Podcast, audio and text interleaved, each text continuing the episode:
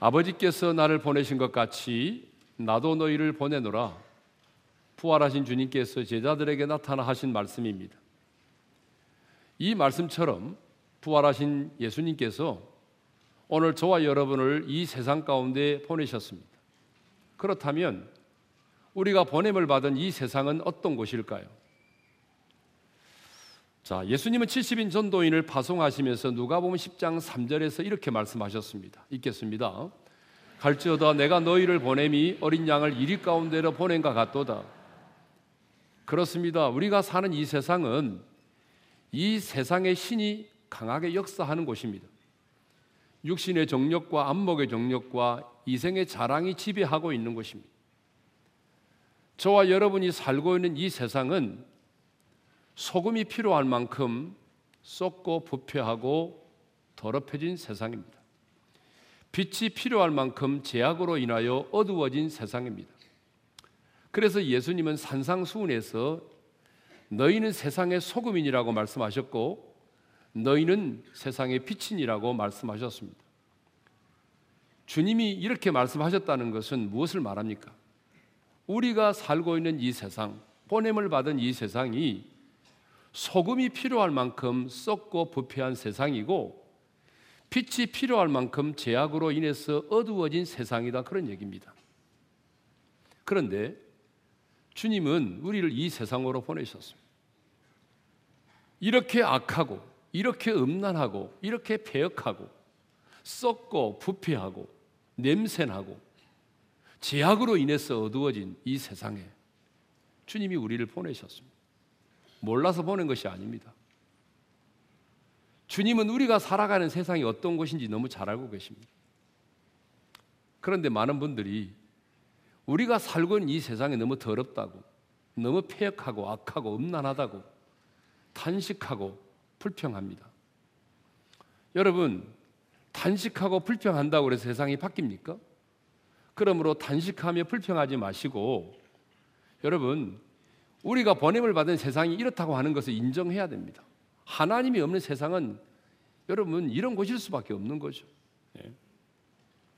이렇게 악하고 음란하고 폐역하고 어두운 곳 저와 여러분을 하나님께서 보내신 곳이고 우리가 살아야 할 세상인 것입니다. 자 그렇다면 그렇다면 과연 이 세상 가운데 보냄을 받은 우리는 어떻게 살아야 하느냐는 것입니다.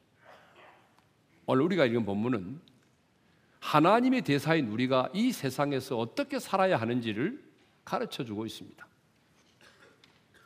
우리는 그동안에 무엇을 믿어야 하느냐, 어떻게 믿어야 하느냐에 대한 가르침을 수없이 들어왔습니다.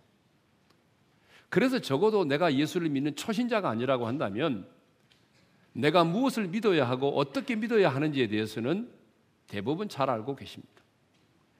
그런데 여러분, 어떻게 믿어야 하는 것도 너무 중요하지만 어떻게 살아야 하느냐 하는 것도 역시 중요하다고 하는 거죠.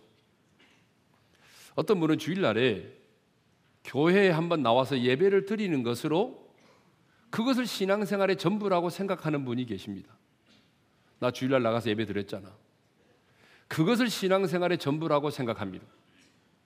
또 어떤 분은 바람 피우지 않고 도박하지 않고 술 담배 하지 않는 것을 그것을 그리스도인의 삶이라고 생각합니다. 그리고 세상 밖에서 이루어지는 삶을 세속적인 삶이라고 생각을 합니다. 근데 여러분 이런 생각을 가지고 있다고 하는 것은 다분히 이원론적인 생각을 가지고 있다고 하는 거죠. 이론적인 생각을 가진 사람들의 특징이 뭡니까? 교회 안에서 하나님을 예배하고 찬송하고 기도하는 것은 거룩한 일이고 내가 세상에 나가서 살아가는 이 세상의 모든 삶은 세속적인 삶, 예? 다시 말하면 거룩하지 않는 삶이라고 생각을 한다는 거죠. 그런데 여러분 그렇지 않습니다. 우리의 삶 자체가 하나님께 드려지는 삶의 예배라는 것입니다. 그러니까 여러분이 치열하게 삶의 현장에서 바이어를 만나고 공장에서 어떤 제품들을 만들어내고 시장에 가서 물건을 팔고 집에서 설거지를 하고 아이를 키우는 일 역시 하나님 앞에서는 거룩한 일이에요. 어느 정도 여러분이 성전에 나와서 하나님께 찬양과 경배를 드리는 것과 같은 동일한 거룩한 일이라는 거죠. 그래서 여러분 어떻게 예수를 믿느냐도 중요하지만 어떻게 우리가 살아야 하느냐 역시 중요하다라고 하는 거죠. 그런데 어떻게 사느냐 이 문제는 여러분 관계에 달려 있습니다. 관계. 어떻게 내가 살아가느냐 하는 이 모든 것들은 관계에 달려 있습니다. 사람은 관계를 떠나서는 살 수 없죠. 관계를 통해서 내가 성장하기도 하고, 관계를 통해서 사랑을 느끼기도 하고, 관계를 통해서 내가 행복해지기도 하는 것입니다.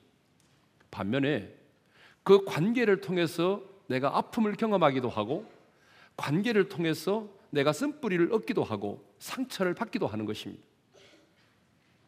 그러므로 여러분, 이 세상을 살아가는데 관계가 너무 중요합니다. 이런 말이 있습니다. 만남은 하늘에 속한 일이고 관계는 땅에 속한 일이다. 이런 말이 있어요. 여러분 사실 그렇잖아요. 여러분이 부모를 선택해서 태어난 것도 아니잖아요. 많은 경우에 우리의 만남은 하늘에 속한 거예요. 그렇지만 관계는 땅에 속한 일이다 그 말이에요. 무슨 말입니까? 내가 얼마나 그 관계를 통해서 관계 속에서 내가 부단히 수고하고 노력하느냐에 따라서 관계는 얼마든지 개선될 수도 있고 달라질 수도 있다 그런 얘기입니다. 여러분 아무리 공부를 잘하고 실력이 뛰어나도 관계에 실패하게 되면 그 사람은 실패한 사람인 것입니다. 세상에서 성공한 사람들은 대부분 실력으로 성공한 것이 아니라 따지고 보게 되면 관계에 성공한 사람들입니다. 그래서 지금 바울은 관계에 대한 얘기를 하고 있습니다. 그래서 오늘 우리가 읽지 않았지만 여러분 18절과 19절에서는 부부의 관계에 대한 얘기를 나누고 있고 20절과 21절은 부모와 자식의 관계를 다루고 있고 22절부터 4장 1절까지는 종과 주인의 관계를 다루고 있습니다. 그러니까 오늘 우리가 읽은 본문은 종과 주인의 관계에 대한 한 부분이죠. 예. 자, 그러면 이제 하나님의 대사로 이 세상 가운데 보냄을 받은 우리는 어떻게 살아야 하느냐? 첫째로 육신의 상전들에게 순종하는 삶을 살아야 한다라고 하는 거죠. 22절 우리 상반절을 읽겠습니다. 다 같이요. 종들아 모든 일에 육신의 상전들에게 순종하되 순종하는 삶을 살아야 한다는 거죠. 근데 여러분 왜 순종해야 됩니까? 내가 가지지 못해서 배우지 못해서 순종해야 됩니까? 아니죠. 순종을 해야 되는 이유는 딱 한 가지입니다. 권위 때문입니다. 권위. 그래서 이게 순종이라고 하는 단어가 히파쿠어라고 하는 단어인데 이 아래라고 하는 천치사의 히포와 듣다 복종하다라고 하는 의미를 가진 아쿠어의 합성어입니다. 그러니까 순종이라는 말을 직역하게 되면 이렇습니다. 아래서 듣다, 아래서 복종하다 그런 얘기입니다. 그러니까 순종은 여기서 말하는 순종은 권위 아래의 복종을 말하는 거예요. 근데 여러분 최근에 와서요. 이 권위보다는 자신의 감정을 더 중요하게 여기는 경향이 많아지면서 사람들은 권위를 별로 인정하려고 하지 않습니다. 권위보다 중요한 것을 내 자신에 대한 감정이라고 생각을 해요. 그래서 지금 내 자신에 대한 감정이 중요하지 권위는 별로 중요하지 않다라고 생각을 합니다. 아니 인권이라는 미명하에 권위를 인정하지 않고 복종하지 않은 일들이 보편화되어 가고 있습니다. 예전에는요 스승의 그림자도 밟지 않는다는 말이 있을 정도로 선생님을 존경했습니다. 근데 여러분 지금 학교에서 우리 아이들은요 선생님의 권위를 별로 인정하지 않습니다. 저희 교회에 선생님들이 참 많이 계시는데 만나서 얘기해 보게 되면 선생으로서 자괴감을 느낄 때가 참 많다고 말합니다. 사실 학교 현장에서 사랑하는 제자들에게 할 수 있는 말이 별로 없다는 얘기입니다. 여러분 조금 깊은 말을 한다든지 무슨 말을 하게 되면 그걸 다 녹취를 하고 사진을 찍어서 곧바로 고발을 하기 때문에 사실 선생님으로서 제자들에게 할 수 있는 말이 별로 없다는 얘기입니다. 할 수 있는 얘기는 딱 공부밖에 없다는 거예요. 공부를 가르치는 것 외에는 제자들에게 할 수 있는 말이 별로 없다는 것입니다. 여러분 언제부터 우리가 사는 세상이 이런 세상이 되는지 모르겠습니다. 제자들은 스승의 권위를 인정하지 않습니다. 직장도 마찬가지입니다. 직장에서도 직장 상사의 권위를 인정하지 않습니다. 가정에서도 자녀들이 부모의 권위를 인정하지 않습니다. 심지어는 교회 안에서도 보게 되면 영적 지도자의 권위를 인정하지 않습니다. 근데 여러분, 이것은 성경적이지 않습니다.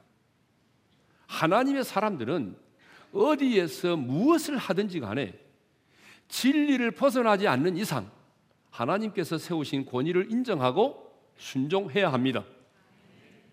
세상의 사람들은 그렇게 살아가면 어리석은 사람이라고 말하고 시대에 뒤처진 사람이라고 말할 것입니다.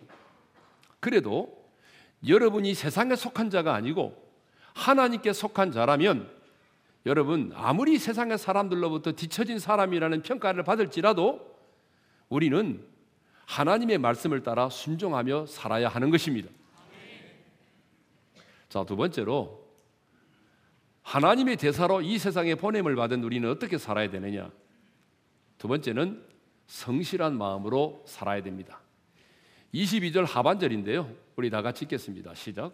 사람을 기쁘게 하는 자와 같이 눈가림만 하지 말고 오직 주를 두려워하여 성실한 마음으로 하라. 당시의 종들은 육신의 상전을 기쁘게 하기 위해서 눈가림으로 일하는 경우가 참 많았습니다. 그러니까 주인이 보면은 열심히 일하는 것처럼 하고 주인이 보지 않으면 농땡이 부리고 여러 가지 핑계를 내면서 일을 하지 않았다 그 말이죠. 그런데 바울은 말합니다. 그리스도인은 그렇게 살아서는 안 된다는 거예요. 여기서 성실이라는 말이 나오는데 이 성실이라는 말의 뜻이 뭡니까? 여기서 성실은 꾸밈과 이선이 없는 하나님 앞에서의 거룩함과 진실을 말합니다. 근데 여러분, 요즘 같이 약삭 빠른 이 시대에 누가 누가 사람의 눈치를 보지 않고 성실하게 살아갈 수 있습니까? 오늘 본문은 이렇게 말합니다. 오직 주를 두려워하여 성실한 마음으로 하라 그랬습니다. 주님을 두려워하는 자입니다. 주를 두려워하는 자가 사람의 눈치를 보지 않고 사람을 기쁘게 하는 자로 살지 않는다 그 말입니다. 나를 이 일터에 보내주신 분이 누굽니까? 주님이죠. 나를 이 일터에 보내신 이가 주님이시고 나에게 이 일을 맡기신 이가 주님이시기 때문에 주님을 의식하며 살기 때문에 남들보다 더 성실하게 생활할 수밖에 없습니다. 그러므로 여러분, 세상에서의 우리의 삶의 성공, 직장에서의 우리의 성공은 무엇과 관련이 있는지 아십니까? 여러분의 수입에 관련이 있는 것이 아니고 내가 얼마나 주님을 의식하며 살고 있느냐. 여러분 이것과 밀접한 관련이 있는 것이에요. 여러분 요셉을 보십시오. 자, 요셉은 형들에게 미움을 받아서 애굽으로 종으로 팔려가지 않았습니까? 그런데 보디발의 집에서 종살이를 하게 됐는데요. 그는 주인의 눈치를 보지 않고 성실하게 맡겨준 일을 잘 감당을 했습니다. 그래서 창세기 39장 2절에 보게 되면 이런 말씀이 있습니다. 다 같이요. 여호와께서 요셉과 함께 하심으로 그가 형통한 자가 되어 3절에는 이렇게 되어 있습니다. 다 같이요. 그의 주인이 여호와께서 그와 함께 하심을 보며 또 여호와께서 그의 범사에 형통하게 하심을 보았더라. 지금 요셉의 신분이 뭡니까? 노예입니다, 노예. 종이란 말이에요. 원래 종으로 태어난 자가 아니잖아요. 자기 집에 있을 때는 아버지의 사랑을, 아버지의 총애를 얼마나 많이 받았습니까? 그렇게 아버지의 총애를 받던 사랑하는 아들이 절지에 형들에게 팔려가지고 노예로 전락되어 버렸다 그 말입니다. 그러면은 노예로 전락한 자신의 인생을 비관하며 살 수밖에 없잖아요. 어쩌다가 내가 노예가 되었는가? 원래 내가 노예가 아닌데 그러면서 자신의 인생을 비관하고 형들을 원망하고 주인의 눈치를 보아가면서 요령을 피워가면서 적당하게 생활할 수 있지 않겠습니까? 그런데 요셉은 그렇게 살지 않았다는 거죠. 종으로서의 삶이었지만은 하나님 앞에서 최선을 다하며 살았다는 말입니다. 그랬더니 결과가 무엇입니까? 여러분 결과가 놀라운 것입니다. 하나님을 믿지 않는 그 집의 주인이 하나님이 요셉과 함께 하심을 보게 되었다 그 말입니다.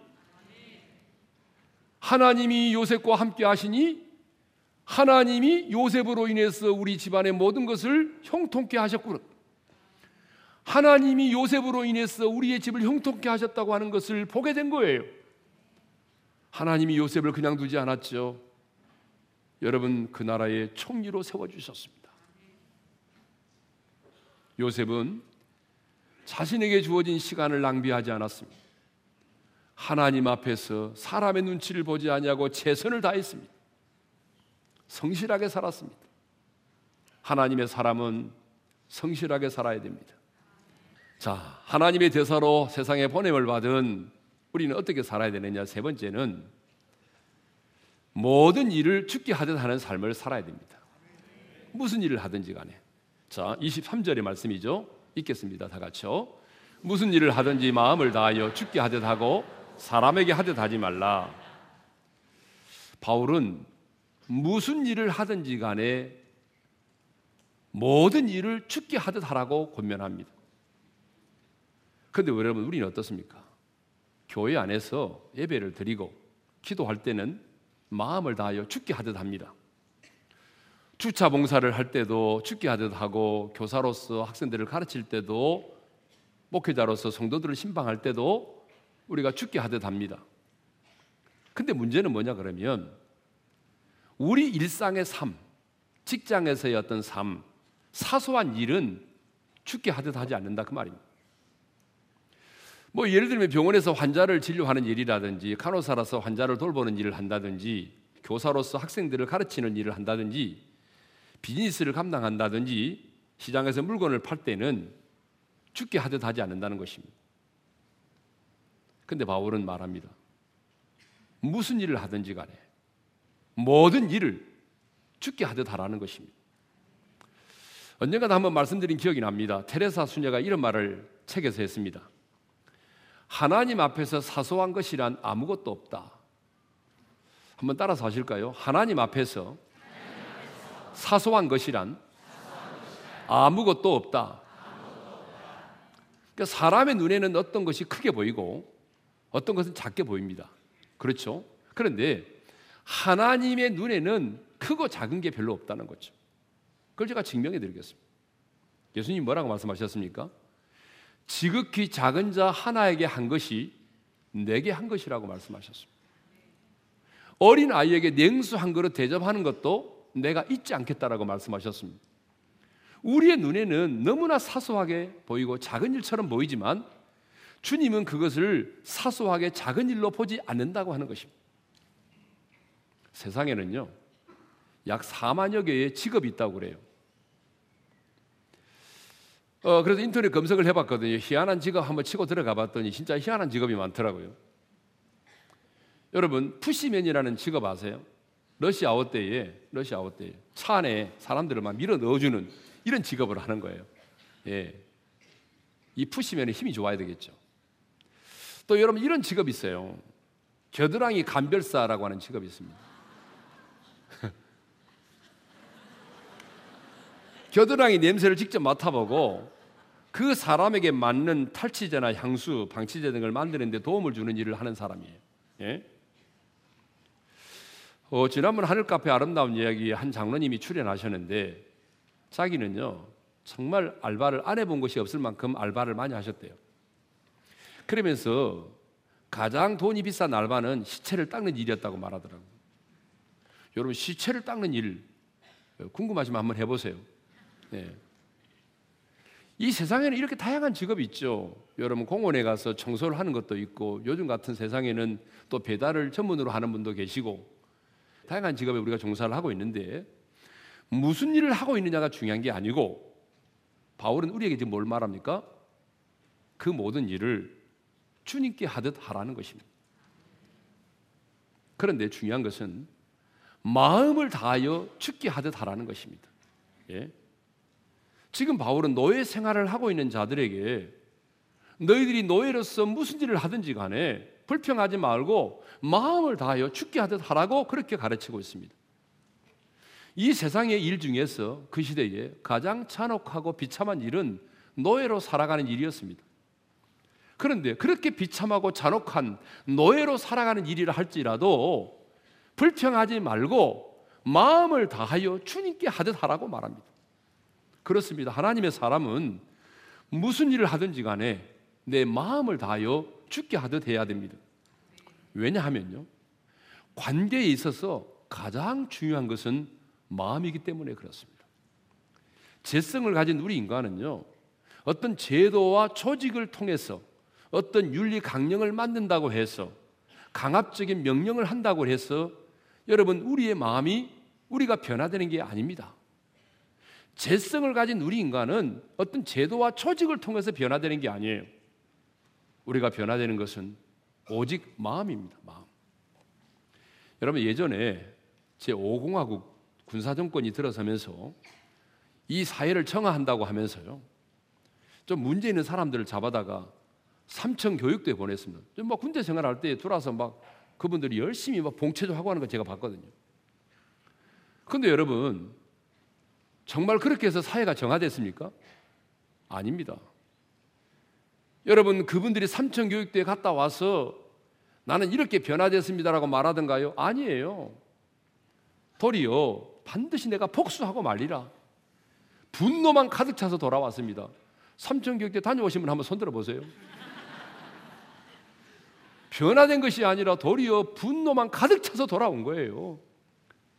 우리가 사는 이 세상은 사람은요 제도와 조직을 가지고 변화되는 게 아니란 말이에요. 예? 마음이 움직여져야 변화를 받는 것입니다. 그래서 우리 예수님도 이 땅에 계실 때에 한 번도 불합리한 노예 제도를 폐지하라. 여러분 이렇게 말씀하신 적이 한 번도 없습니다.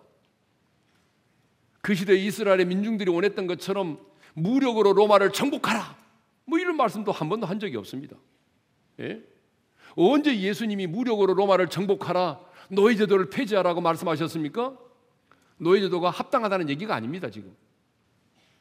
우리 예수님은 그렇게 하지 않으셨지만 이 땅에 계시는 동안에 낮고 천한 자들을 진정으로 사랑하셨습니다. 손가락질을 받으면서도 세리와 창기들의 친구가 되어 주셨습니다. 그들의 눈물을 닦아 주셨습니다. 그들을 안아 주셨습니다. 여러분 남편 다섯이나 둘만큼 정욕에 목말라 있던 사마리 여인도 주님은 찾아가 만나 주셨습니다. 근데 여러분 어떻게 됐을까요? 놀랍게도 그들이 변화되었습니다. 제도와 조직으로 변화된 것이 아니라 주님의 사랑의 마음으로 그들이 변화되었습니다. 그들이 예수님의 제자가 되었습니다. 예수님을 전하는 자들이 되었습니다. 그들을 향한 예수님의 사랑이 그들의 마음을 움직였다 그 말입니다. 중요한 것은 제도와 조직이 아니라 마음입니다. 여러분 중요한 게 뭐라고요? 마음입니다. 마음. 우리 자녀들도 마찬가지입니다. 잔소리 한다고 여러분 자녀가 변화될 것 같습니까? 근데 여러분 그렇게 잔소리 많이 하는데 왜 여러분 자녀가 변화 안 됩니까? 잔소리 한다고 변화되는 게 아니에요. 중요한 것은 마음이에요, 마음. 따뜻한 마음, 함께하는 마음, 이해하는 마음, 죽게 하듯 하는 마음. 여러분 이 마음이 역사를 해야 마음이 변화를 받고 감동을 받는 거죠. 그러므로 여러분 우리는 무슨 일을 하든지 간에 마음을 다하여 죽게 하듯 할 수 있기를 바랍니다. 자, 그렇다면 이제 어떻게 하면 어떻게 하면 우리가 모든 일을 무슨 일을 하든지 마음을 다하여 죽게 하듯 할 수 있을까요? 어떻게 하면 여러분 이게 중요합니다. 첫째로 모든 일과 모든 관계의 중심에 주님이 계시도록 하는 것입니다. 그래서 바울은요, 남편이 아내를 사랑해야 함을 말할 때도 남편 된 자들 아내를 사랑하라 이렇게만 말씀하지 않으시고 주께서 교회를 사랑하시는 것 같이 사랑하라고 말합니다.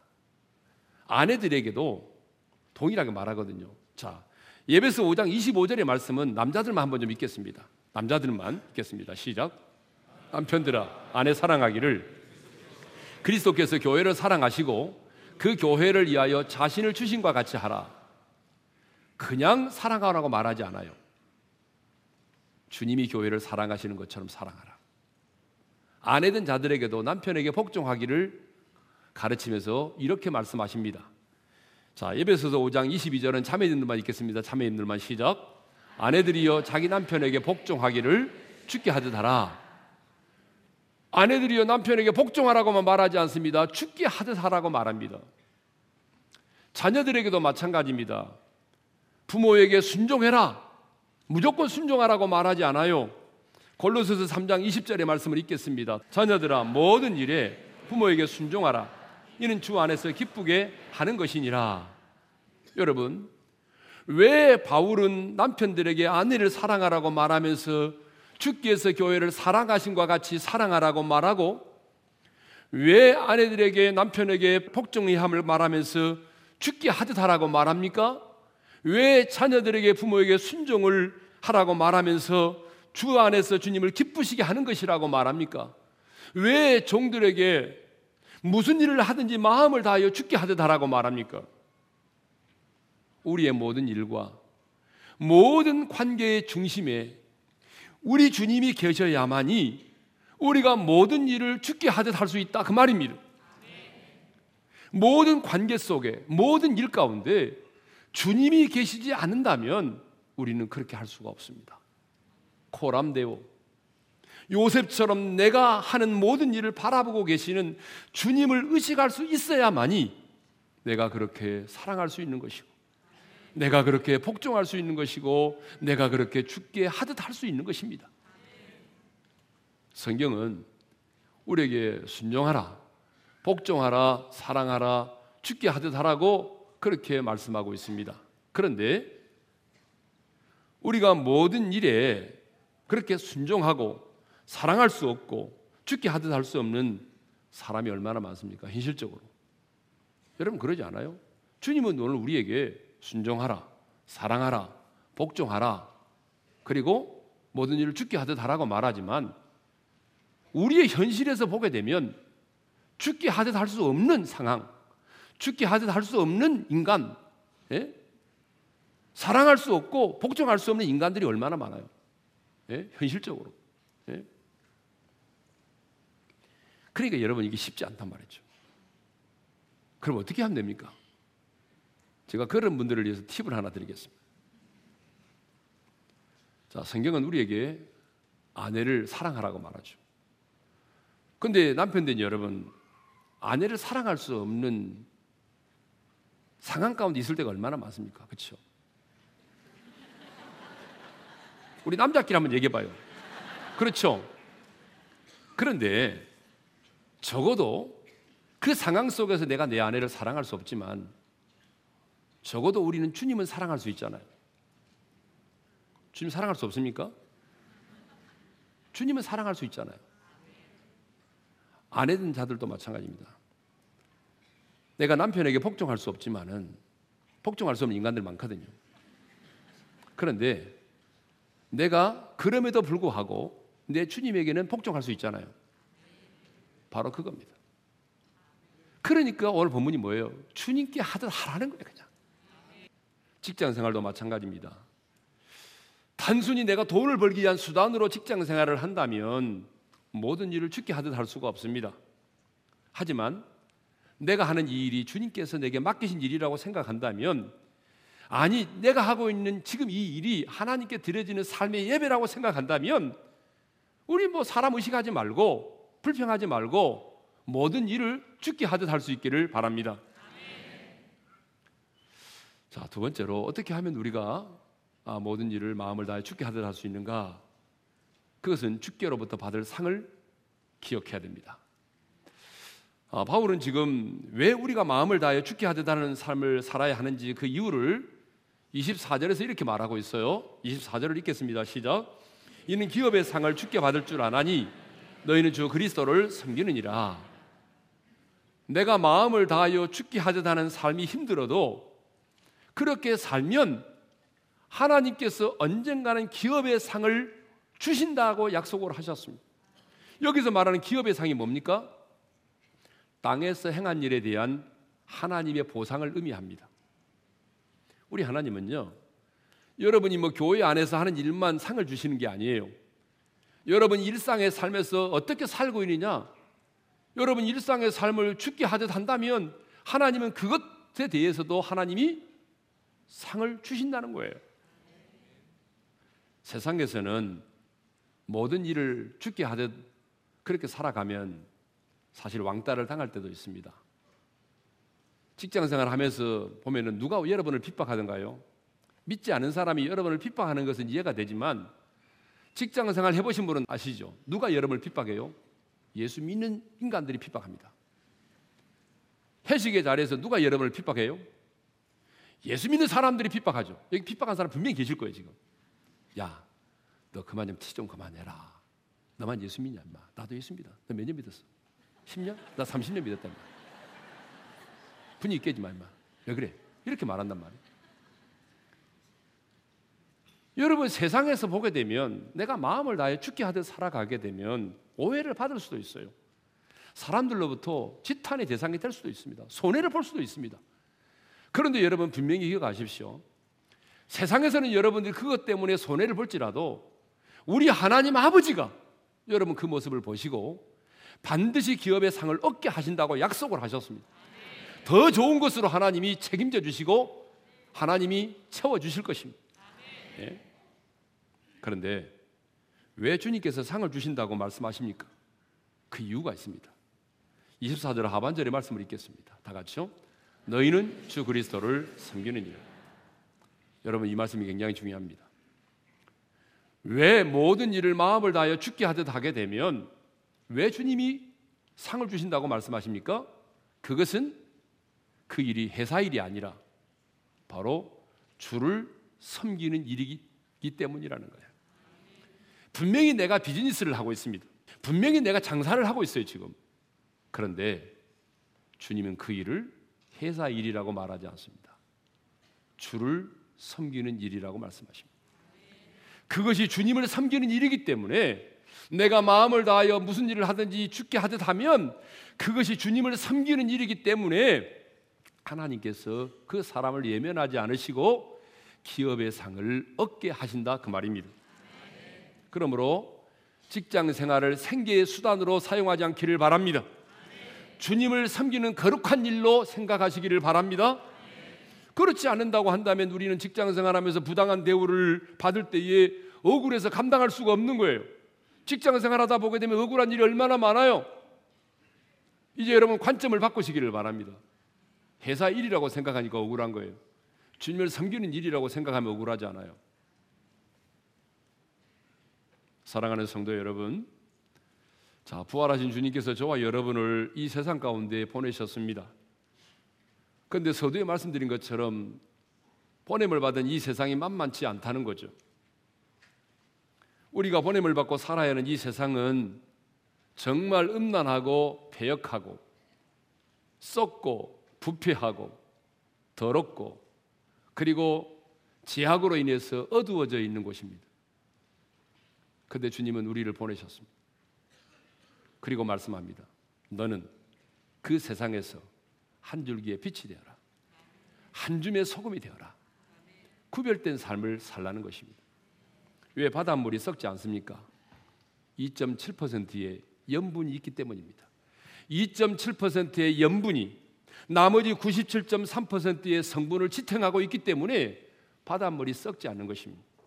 그러므로 세상이 아무리 악하고 부패해도 저와 여러분만이라도 세상 속에서 모든 일을 마음을 다하여 죽게 하듯 살아간다면 우리가 사는 이 세상이 지금보다 훨씬 더 밝고 아름다운 세상이 될 것입니다. 하나님의 대사로서 어떻게 믿느냐도 중요하지만 어떻게 사느냐는 정말 중요합니다. 세상 사람들은요, 우리가 어떻게 믿느냐의 모습을 보고 싶어 하지 않습니다. 그건 관심이 없어요. 우리가 오늘 이렇게 주의 전에 나와서 손뼉을 치고 할렐루야를 외치고 부르짖어 기도하고 이런 모습 우리의 믿음의 모습을 세상 사람들은 보고 싶어 하지 않습니다. 그것에 관심이 없어요. 근데 여러분 세상 사람들이 보고 싶어 하는 게 있습니다. 세상 사람들이 보고 싶어 하는 게 뭔지 아십니까?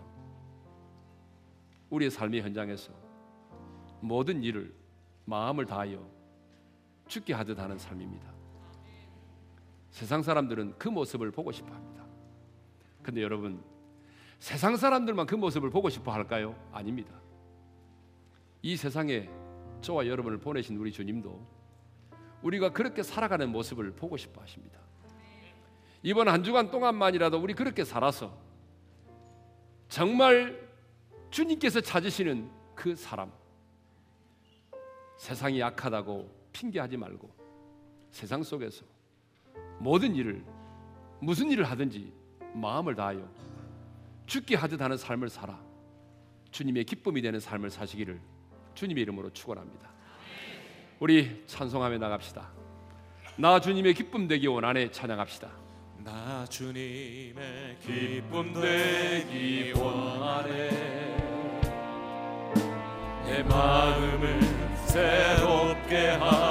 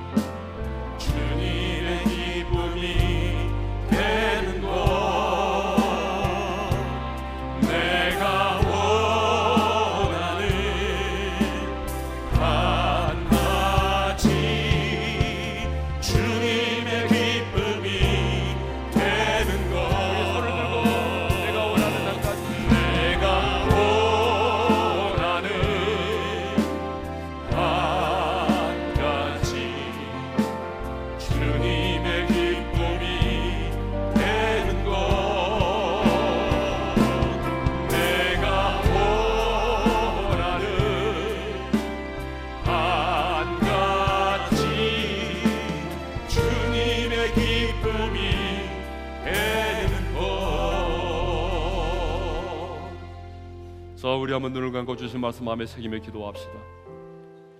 주님이 우리를 이 세상에 보내셨습니다. 근데 우리가 보냄을 받은 이 세상 만만치 않아요. 여러분, 이 세상에 신이 지배하고 있어요. 소금이 필요할 만큼 썩고 부패하고 빛이 필요할 만큼 제약으로 인하여 어두워진 세상이에요. 근데 주님이 우리를 보내셨단 말입니다. 세상이 이런 줄 몰라서 보낸 게 아니에요. 이런 세상 속에서 하나님은 이렇게 우리가 살아야 한다는 거예요. 권위 아래 복종하는 삶을 살아야 한다는 거예요. 무슨 일을 하든지 간에 마음을 다하여 주를 두려워하는 마음으로 성실한 마음으로 하라는 거예요. 사람의 눈치 보지 말고 성실한 마음으로 하라는 거예요. 무슨 일을 하든지 간에 마음을 다하여 주님께 하듯 하라는 거예요. 어떻게 하면 그렇게 할 수 있을까요? 여러분의 재성으로는 그렇게 살아갈 수 없습니다. 여러분의 본능으로는 그렇게 살아갈 수 없습니다. 어떻게 하면 돼요? 모든 일과 모든 관계의 중심에 우리 주님이 계실 때에만 가능한 겁니다. 그래야만 내가 죽게 하듯 할 수 있는 거예요. 부부의 관계도 부모와 자식의 관계도 마찬가지. 직장 생활도 마찬가지. 근데 그렇게 살아가면 때로는 왕따를 당하고 손해를 보지만 주님이 책임져 주신다는 거예요. 여러분 이번 한 주간 동안도 우리가 권위 아래 복종하고 성실한 마음을 살고 모든 일을 무슨 일을 하든지 마음을 다해 죽게 하듯 하는 삶을 살아서 주님의 기쁨 되는 삶을 사시기를 바랍니다. 주여 내가 그렇게 살기를 원합니다. 성령님 나를 도와주십시오. 우리 두 손을 들고 주여 한번 외치고 부르짖어 기도하며 나가십시다. 주여 할렐루야 우리 아버지 하나님 보냄을 받은 세상이 너무나 음란하고 폐역하고 악하고 아버지 하나님이 빛이 한줄기 비치고 이 알만큼 지약으로 인하여 어두워진 세상인데 그럴지라도 주님 세상을 불평하지 말게 하시고 탄식하지 말게 하시고 하나님 아버지 우리가 보냄을 받은 이 세상 속에서 본의 아래 복종하는 삶을 살아가기를 원합니다. 하나님, 우리가 이 제약된 세상 속에서 하나님을 두려워하는 마음을 가지고 하나님의 성실한 마음으로 살아가기를 원합니다. 사람의 사람을 의식하면서 사람을 기쁘게 하기 위하여 눈가림을 하여 사람을 기쁘게 하는 자가 되지 말게 도와주시고 성실한 마음으로 우리의 주어진 일에 최선을 다할 수 있도록 도와주시옵소서. 하나님이 무엇을 하든지 모든 일을 마음을 다하여 죽게 하듯하기를 원합니다. 아버지 하나님이 때로는 이것 때문에 우리가 손해를 당할 수가 있고 핍박을 당할 수가 있지만 우리 주님께서 반드시 책임져 주실 줄로 믿습니다. 하나님 아버지 우리 어린의 모든 성도들 이번 한 주간 동안 이렇게 말씀대로 살아서 주님의 기쁨 되는 삶을 살아가게 도와 주시옵소서. 우리의 모든 일과 우리의 모든 관계에 주님이 우리 관계에 주님이 중심이 중심 우리 주님이 중심에 있게 하여 주셔서 하나님이 주님 때문에 우리가 사랑하게 하시고 주님 때문에 복종하게 하시고 주님 때문에 모든 일을 죽게 하듯 할 수 있는 우리 모두가 되게 하여 주시옵소서. 이제는 우리 주 예수 그리스도의 은혜와 하나님 아버지 영원한 그 사랑하심과 성령님의 감동 감화 교통하심이 보냄을 받은 이 세상 속에서 모든 일을 마음을 다하여 죽게, 하, 죽게 하듯 하여 이번 한 주간 동안도 주님의 기쁨이 되는 자가 되기를 원하는 오륜의 모든 성도들 위해 이제로부터 영원토록 함께 하시기를 축원하옵나이다. 아멘.